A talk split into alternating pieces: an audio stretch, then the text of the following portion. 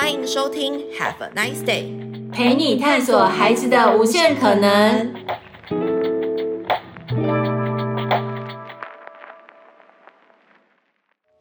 Hello，各位亲爱的听众朋友们，大家好，欢迎来到 Have a nice day，陪你探索孩子的无限可能。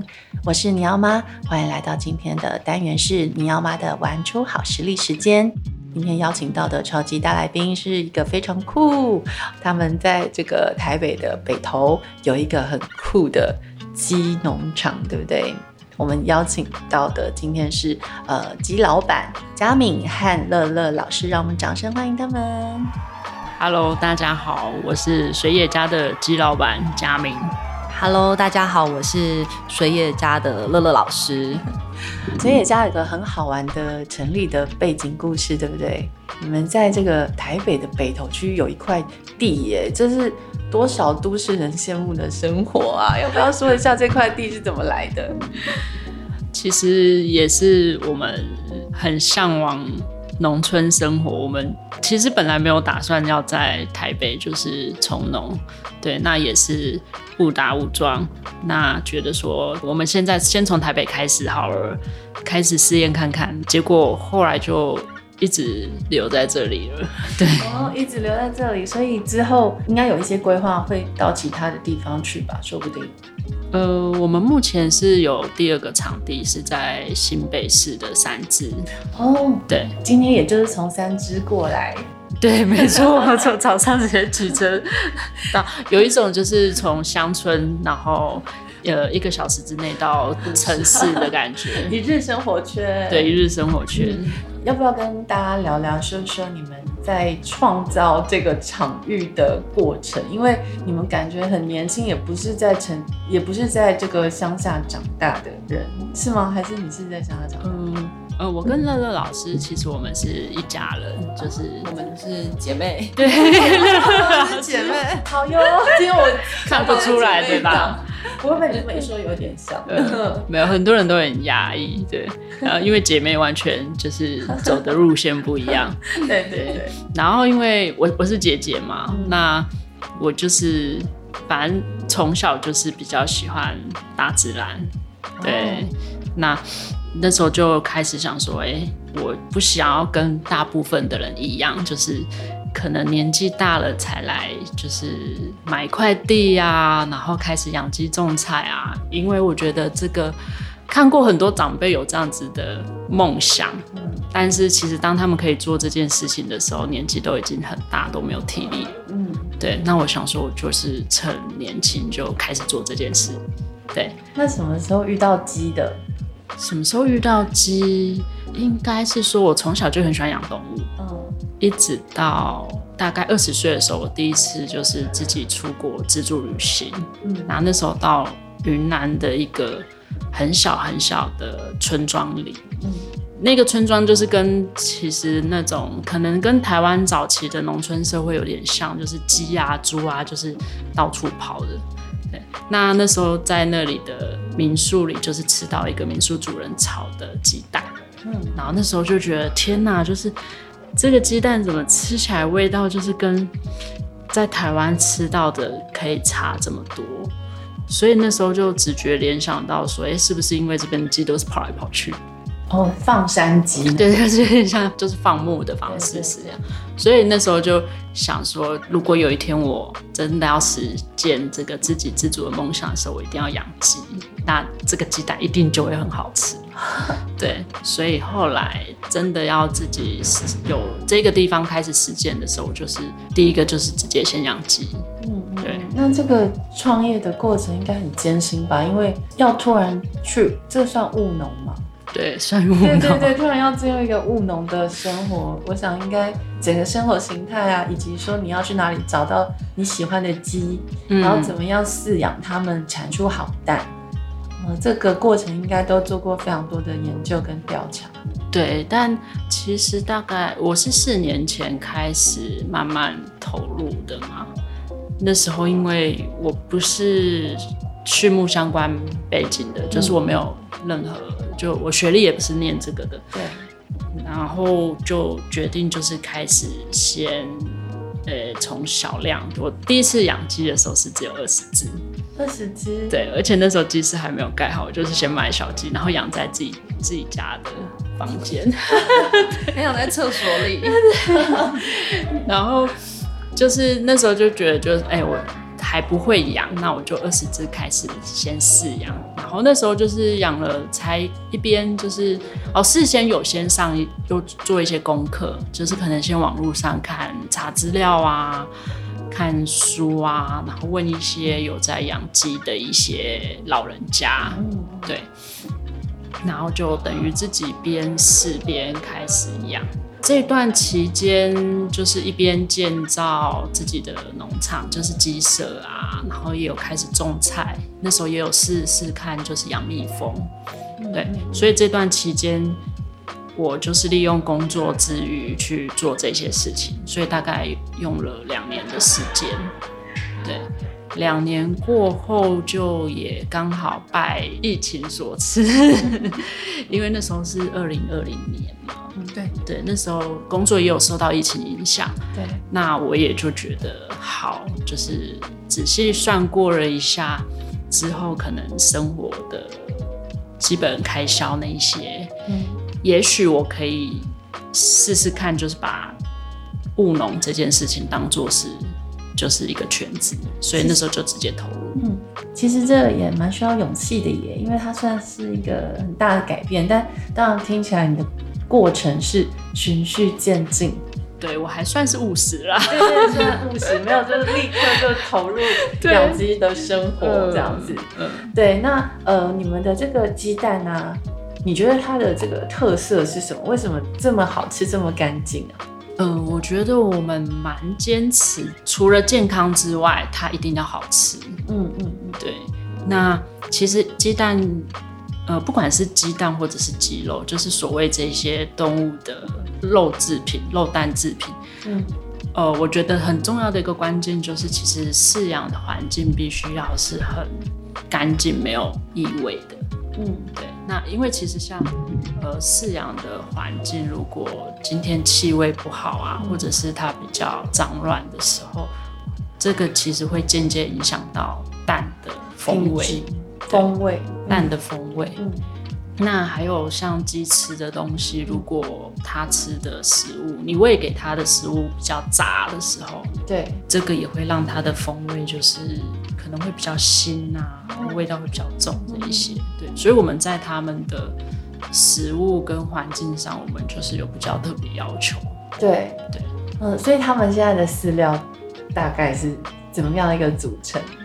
呃，他们的饲料就是大部分是就是大豆跟玉米，是，然后还有针对，因为我们养的是生蛋鸡，对，所以它一定会有一些钙质来源，嗯，就是例如说可可粉，可可粉，对，就是鹅啊的那个壳，不是可可粉哦，很多人会听成可可粉，鹅啊的那个壳的粉吗？对，OK。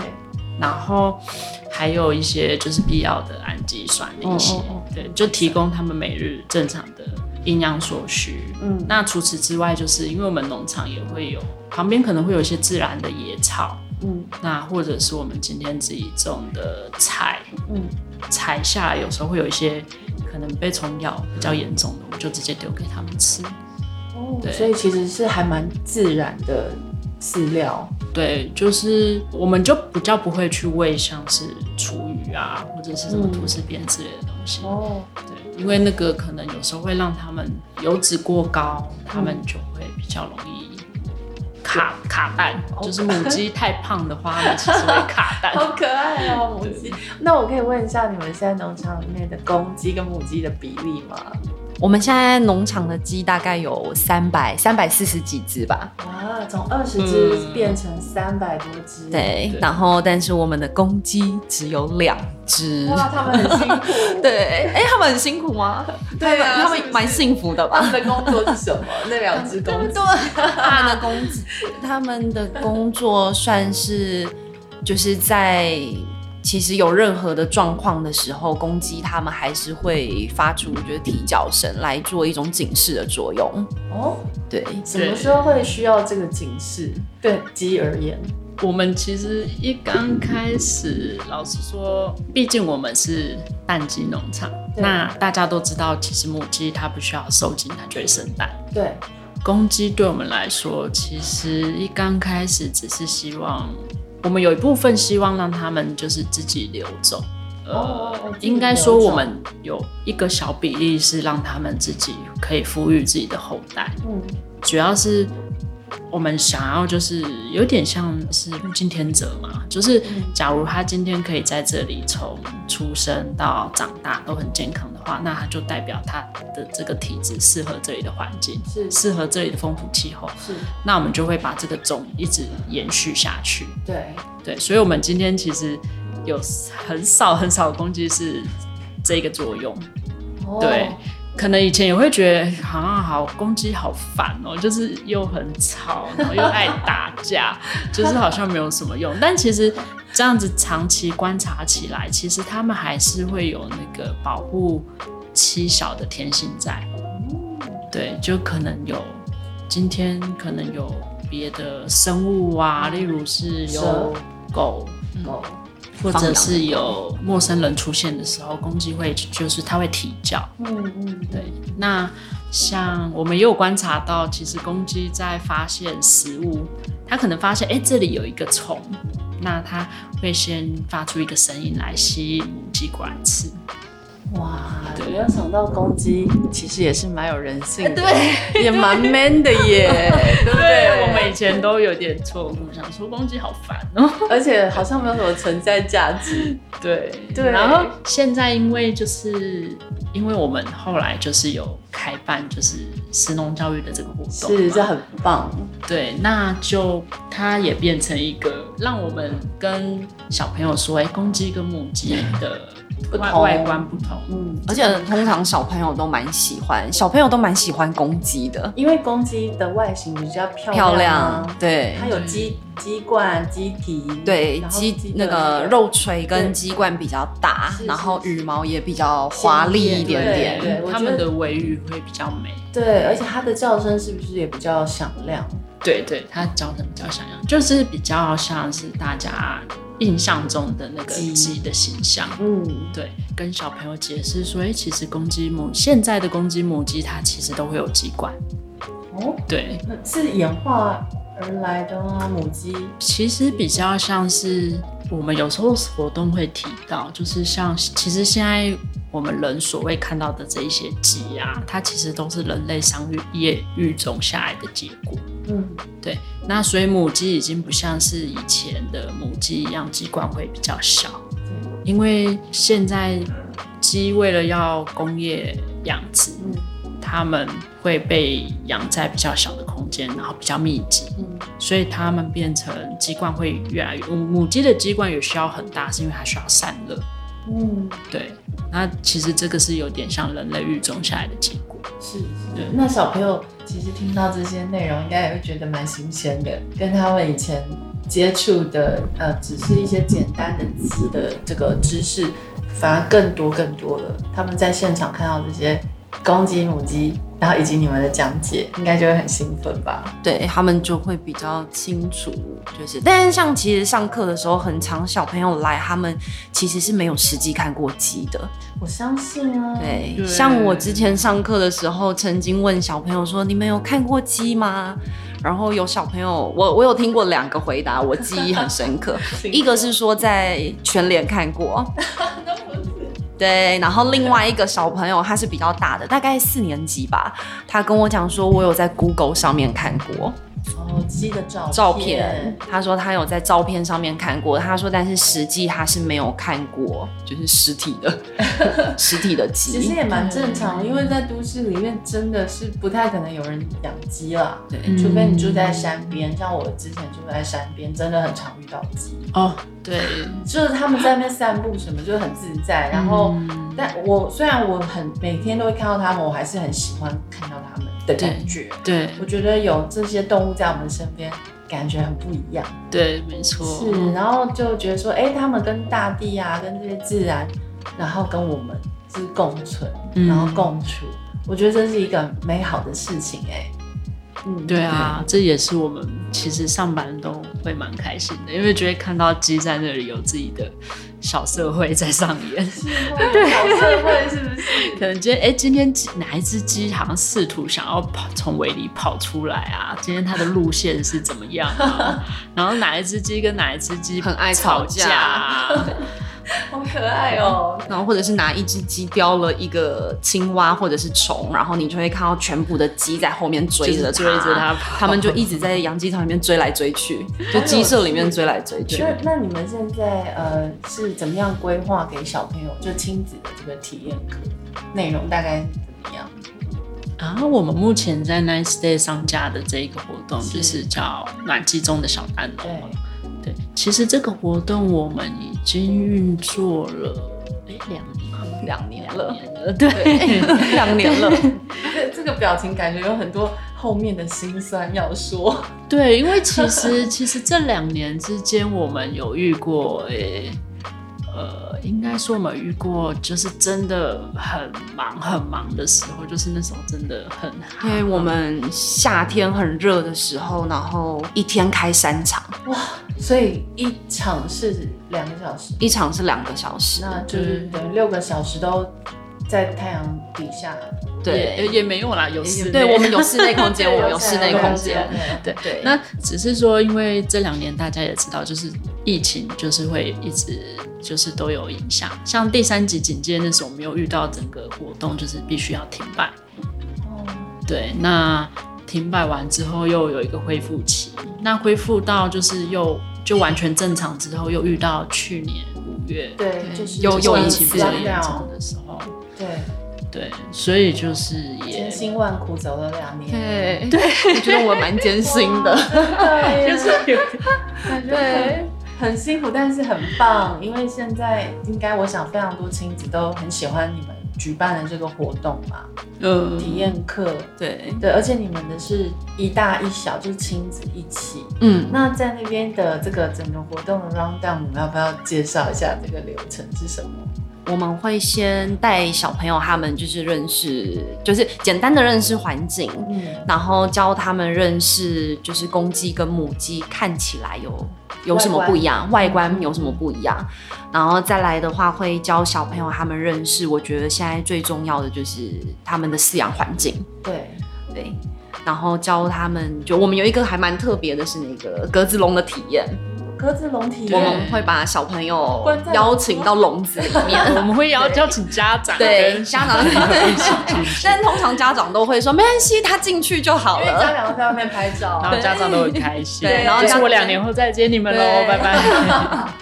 然后他们挤在里面，他们就会知道，就是其实母鸡他们如果是鸽子笼饲养，其实是非常辛苦的。对鸡的感受，让他们有同理心，对不对？关完鸽子笼之后，我就会问他们说：“那你们以后会不会乖乖的把蛋吃掉？因为母鸡妈妈其实很辛苦。”对。然后他们就会跟我讲说，就是会会乖乖吃。那甚至有些家长也给我们的反馈是，回去之后他们真的。就有都乖乖把蛋吃掉，嗯，连蛋黄都吃掉，蛋黄最好吃了。对，但是很多小朋友不吃，我小时候也不知道。对，因为像像我自己有小孩，我小孩两个小小一点的时候也不吃，他们都跟我讲说会沙沙的，或者是很干。哦，因为蛋，呃，但是煮太熟啊。对对对，没错，没错是煮太熟，就是半熟蛋就是 perfect。OK，然后再来的话，会教他们认识鸡吃的东西，然后让他们自己亲手就是准备，哦，帮小鸡准备食物，然后就去喂鸡。哎，其实黄澄澄的小鸡真的好可爱。对对，但是我们就是看时机，嗯，因为我们不会永远，我们不会一直都有小鸡。是是是，对。然后小鸡其实它相对因为需要保温，嗯，然后再加上它们还是会比较脆弱，嗯，所以我们如果有小鸡的话，我们其实也不一定会开放让小朋友去体验体验或是接触这样子。对，所以我们其实喂的都是成鸡，对对，就是大是青青少年鸡，青少或青青少年鸡，他们会跟人类一样有叛逆的行为吗？青少年级的青少年鸡还是还好，他们就直接一要就要到了这个成人级的成熟度。我觉得应该说青少年期他们就会开始很爱飞，因为哦，因为那个阶段就是他们刚好他们还没有那么大只，是，然后那时候的活动力也很好，所以他们就会比较喜欢这样飞来飞去、跳高啊什么。感觉小朋友看到那些样子应该会很兴奋，因为呃我们在书本里面可能会学到鸡是不会飞的，对对，但是他们可以稍微。飞一下下，他们他们其实飞蛮高的，可以飞一层楼，一层楼哦，他们才飞到鸡舍屋顶。哇，好高哎！那这样小朋友应该可以算开一下眼界啊。对啊，可以了解更多关于鸡我们不了解的面貌。对对，那你刚刚有提到，就是说，呃，很多家长反馈就是。上完这个体验课回去之后，小朋友就更愿意吃蛋了。对对，那就是你们这边有蛋料理吗？在活动的期间，蛋料理的话，我们哦，我们因为其实时间有限，我们之后是计划把蛋料理就是另外再开成一个单独立的活动。对，因为呃，像现在这个活动，它时间大概是两到两个半小时。那我们觉得这段期间。要去让小朋友知道说，诶、欸，大约大概认识鸡，然后跟认识鸡的饲养方式，就是培养他们的同理心，然后还要让他们去。呃，认识鸡会需要吃什么东西啊？然后喂鸡啊，跟鸡亲近。嗯，然后喂完鸡回来，其实我们还有活动。对，我们还会介绍，就是哎，就是打开一颗蛋里面会有什么样的东西，里面的基本构造是。对，然后还会有一个小游戏，就是让大家知道说，哎，其实。鸡蛋不是只有咖啡色跟白色，就是市面上最常见到的这两种。嗯，对。就是鸡其实本身它是非常多元的，其实它有很多种品种。嗯，那其实这个也是有点希望让小朋友知道说，哎、欸，其实很多东西不是像我们常看到的那样子，就是好像黑跟白两种东西而已。是是，对，就是其实这社会是这世界是非常多元的。对，那。哦，最后就是会让他们擦擦拭自己捡的蛋，然后带回家这样子。哇，他们一定都很宝贝那颗蛋。对对对，他们有些直接从鸡舍拿到蛋之后就不交给爸妈了，就一直就是抱在手上。对，因为他们真的会觉得那个很珍贵吧？就是在鸡舍直接。捧着那个蛋，而且而且捡到的蛋很长是温热的。哇，这个体验我也没有哎，所以他们都会超宝贝的。然后回家很多宝宝妈妈说他们回家都不吃，舍不得吃，他们舍不得吃。对，但是蛋放久了会坏啊。对，就其实是会坏掉。最后还是要吃。对啊，对，但要这个也是一个生命教育啦，其实。对对，小朋友他们也必须去知道，当第一从产地到餐桌，然后他们怎么样。跟呃他们喜欢的蛋朋友 做一个拜拜，这怎么吃掉他们？因为最后还是得回到，就是说这个蛋不吃也是坏。对对啊，没错。嗯，我都我就会跟他们讲说，你们的蛋拿回去是怎么孵都孵不出鸡宝宝的哦，所以回去要记得就要把它吃掉吃想做实验吧。对，他们会。对对对，他们可能会用各种方式去孵那颗蛋，想说看能不能孵出小鸡这样子。老师说的我们不相信。对，那我在想说，呃，像你们在做这个呃。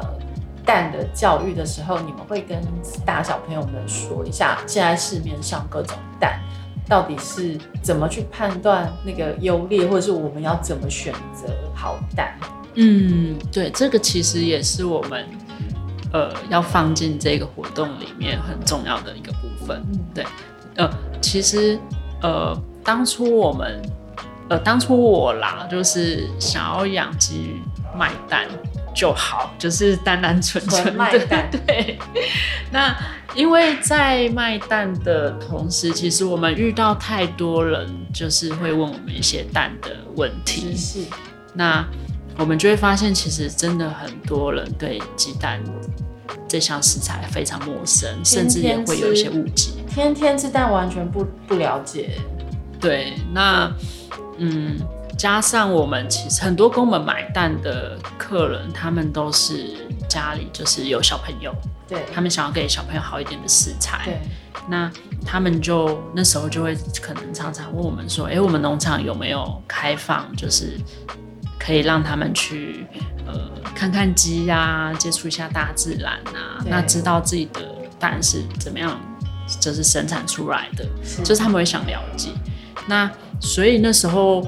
就会想说，哎、欸，那是不是其实让他们来看看也好？嗯，对，因为客人通常问我们鸡的一些问题，我们也都会很热心回答。嗯，那回答了一百个客人之后，就会觉得有点累。累 对，那想说，那我们就干脆就是来办活动好了，是就是趁活动就是机会教育一下。对对，这样很好。对，那刚开始是办讲座的模式。因为其实当初是那时候只有我我一个人在经营农场嘛，哇那我又不是那么擅长于跟小孩小朋友相处，对，其实我有点没耐心。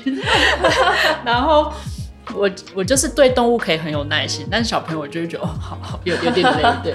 然后呃那时候就办讲座，那当然这些讲座我不太，我就是直接用大人的语言去对大人。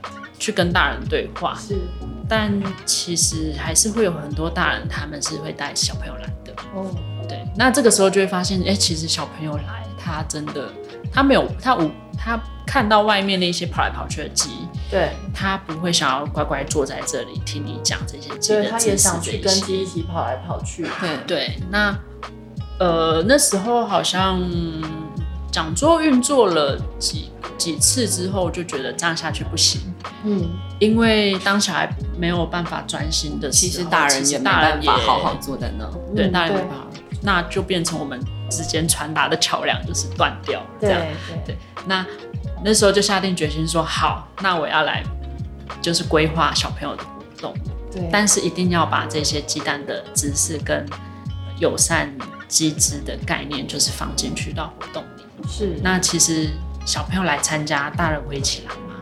那大人也一定会跟着一起听，就我觉得这才是一个可以运作下去的方式。没错，对，所以后来我们就换成了，我们就规划了，就是针对学龄前的小朋友，就是规划了活动。这个时候又遇到一个问题，是就是我们去带小朋友的时候，就跟我刚刚说到一样，我没有办法用小朋友的语言。对对，那就变成小朋友又开始 小朋友慌神。然后那时候就呃有，其实也有试过找自己的呃就是朋友啊，对，带过小朋友的来带，是，然后也是兜了一圈，试过了好几个，然后后来是刚好我妹妹就是乐乐老师，是，那时候好像是你刚好有兴趣还是什么，嗯，就觉得我可以试试看，因为我很喜欢小孩。对，对，然后因为他刚好自己有小孩，对，那就想，哎，好吧，那就来试试看。结果没想到就一炮就对，就默默的上了两年，网上好评。对，所以呃，其实我对我觉得乐乐老师看起来真的是非常是小孩的菜。然后就是，就小孩，我我蛮有小孩缘的。对对对，你有 对对，所以小朋友其实应该会很喜欢你上课的节奏，跟你上课的呃提供的一些知识内容，对不对？对，就是我觉得跟小朋友讲话就是要用小朋友的语言，是是，而且乐乐老师他比较会关注到每一个小朋友的心理状态嘛。对，我觉得这很重要，因为每个小朋友。都是独立的个体，独一无二的性格。加上我们小时候可能就是又有有一点阴影嘛，算阴影嘛，就是童年阴影吗？不是，就是那种小时候，就是其实我觉得每个人应该都有吧，有就是每个人小时候都会有那种被忽略、忽略的感觉。我觉得对，所以我们在这一块就是会。特别注意，对，特别注意。我觉得小朋友会被忽略。我觉得小朋友有的时候被忽略的时候，其实家长也会有点不开心。对，我觉得会有点难过。对，嗯，会啊。其实像那种亲子活动，很多时候就是，比如说小朋友举手要回答，可是老师可能一次哇十个小朋友举手，他可能就只选其中一个回答，对，然后其他九个妈妈就，而且有些，而且有些是有奖励的，对，我觉得就是我们对不能，我们我跟乐乐那时候有公司，就是我们比较有奖励这个，对，应该是说每个小朋友来这边获得的东西可以尽量的就是均等，然后满足他们一些他们以前不知道的事情。对，然后得到一些鼓励，或者是满满的知识回家，我觉得那感觉就已经很满足了。我觉得知识就是奖励啦。嗯，对，因为我带我女儿参加活动的时候，有的时候她没有拿到，就是他明明有举手，是，但老师没有点到他，然后他看到别人有奖励，他会非常的难过。我觉得真的。如果有的人有，有的人没有，那就会觉得，对，就是没有的人，他可能就会失落。对，对，而且其实这也不是课堂里的课，它其实是一个，它不是一个比赛，对，它不是，嗯、而且它就是我们在生活里面得到的一个新的。知识，然后一个途径去了解这些动物，所以事实上也没有什么对错，或者是谁最厉害。对，对，然后我觉得有时候有一些课，小朋友可能他举手，然后他边举手就边回答，然后就十张小口，是不是各自讲各自的话？那我觉得有一些老师真的是很用心，他会尽可能的去回答每一个小朋友的。发言，对，那其实小朋友就算没有被点到，他也觉得有老师有听到我的提问，然后老师有回答，嗯，其实他就会觉得这样很舒服。然后在旁边陪伴的妈妈爸爸们也会觉得，哦，老师有注意到我小孩的提问，然后他有回答。我觉得那个就是整个体验一些很很很细微的事情，那那完全就是看老师的特质，对。就是我觉得，因为我自己觉得这部分蛮 对，因为就就是乐乐老师比较擅长，是乐乐老师因为自己是妈妈就有对，然后或者是有一些小朋友可能年纪比较小的，但是就他可能已经分心了，嗯，但是你要用什么方式把他拉回，对，拉回课堂上，是，所以你真的也是把自己带小孩的经验放在课堂里面，对，这样很棒哎。那你们呃课堂会用到一些像绘本这样的工具吗？绘本的话没有，但是我们有那个就是鸡的那个图示算吗。鸡图示。哦，就是会我们有一个公鸡母鸡的图卡，然后是我自己手做的。哇，然后上面有毛线，就是假装是他们的羽毛，然后会让小朋友他们就是我尽量做到，就是上课的时候让小朋友，我跟他们说不用举手，我会一个一个下去，嗯，就是问你们哪里不一样。哇，这样很好，就是我要让他们每一个人都回答到，真的 就有参与感，对，这样才有参与感啊。对，而且我看你们就是好像也。不需要很多组家长就可以开一堂了嘛，对不对？好像四组，嗯，平日的话是四组就可以。是，所以其实如果认识的揪一揪，其实四组蛮好，蛮好可以抽到。对对对，或者是一些比如说在做自主课的妈妈们，或者是一些呃实验团体，他们搞不好就是就自己揪一组就去可以开了嘛。对，那这样你们能照顾到小朋友也是更多的，嗯，我觉得觉得这个是很棒的事情。对，因为在这些课程体验的过程里面，小朋友也会增加他们的自信心或者是表达能力。对，对，对，增加自信心，我觉得真的会蛮明显看得出来。就是常常会有小朋友，他可能哎刚来的时候就是会怯生生的，嗯，然后可能也会有一点。就是会怕，会什么的，但是两个小时过后，他反而是最不想回家的那个，就是整个玩开，或者是直接转，直接 暴击吗？就是摸他们，就是变得敢摸他们。那鸡会有什么样反应吗？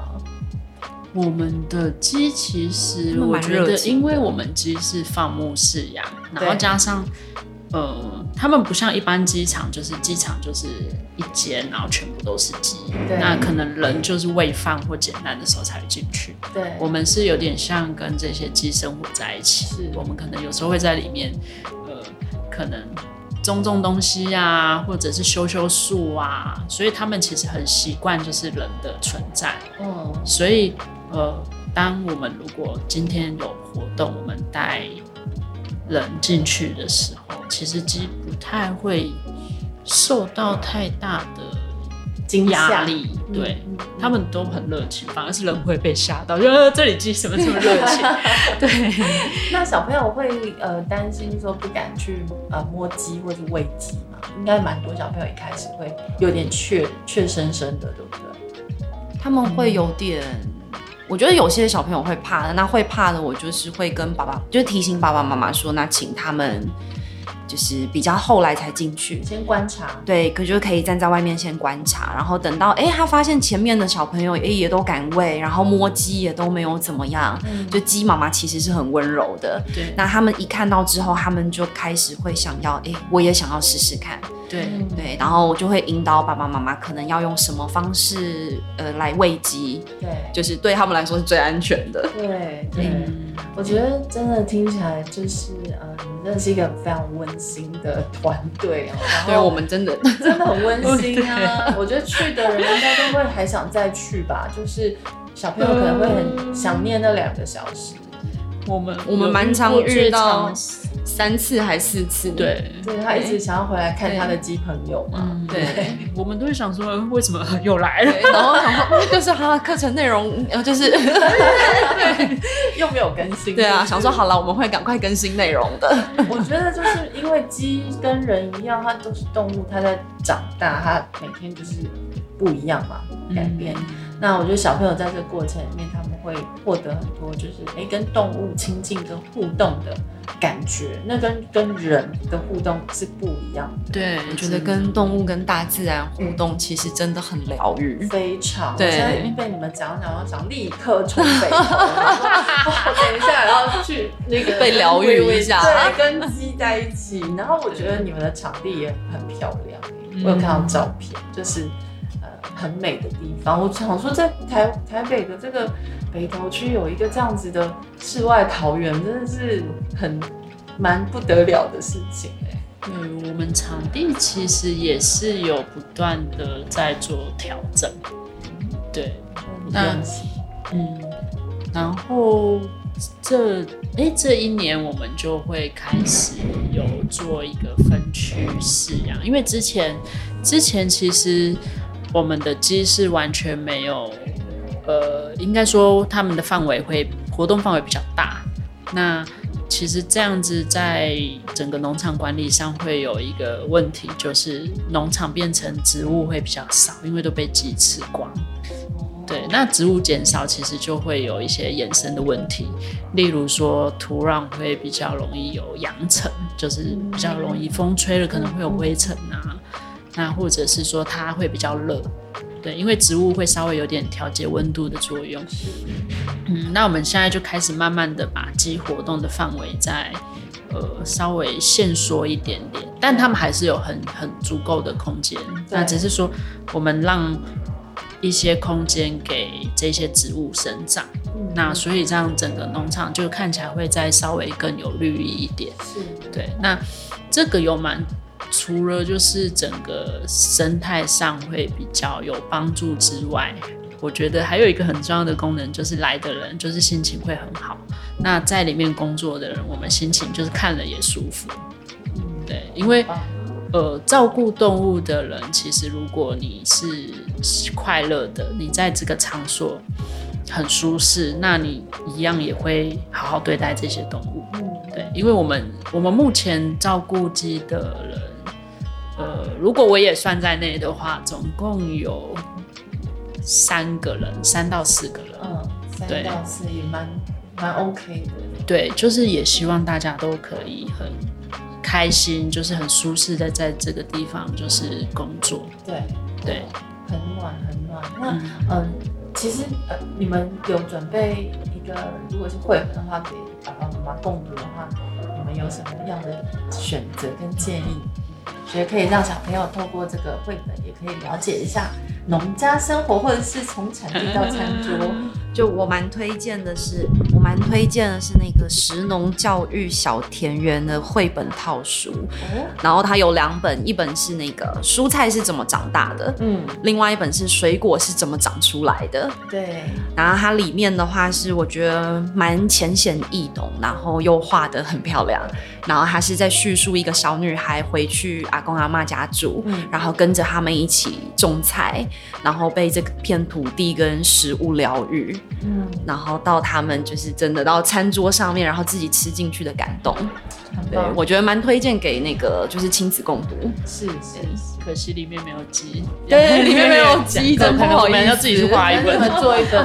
对，然后最最后希望就是两位呢跟爸爸妈妈说一段话，好吧？就是希望透过像你们这样子的神农教育啊，还有这种呃跟动物相处的过程跟体验，你们希望小朋友们可以获得什么样的东西，什么样的礼物啊？OK。这，嗯，其实我会蛮希望，呃，因为我们的客群其实大部分，呃，也不是百分之百，因为其实还有蛮多是从桃园或者是台中上来的也有，但大部分都还是居住在大台北地区。我觉得就是，呃，尽量让小朋友去接触自然，接触农家，认识自己的食物来源。那才能知道说这些食物它被呃怎么生产出来，那它生产的地方在哪里？那其实这些地方都不会离我们生活太遥远。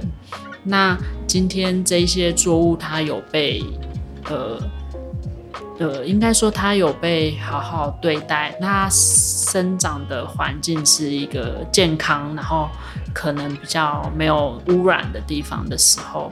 这个是会回馈到就是我们人的身上，所以我觉得这个比较重要的观念就是，呃，小朋友知道说这些我们吃的东西其实离我们的生活很近，那我们是不是就是要好好去对待，就是我们自己的这个环境？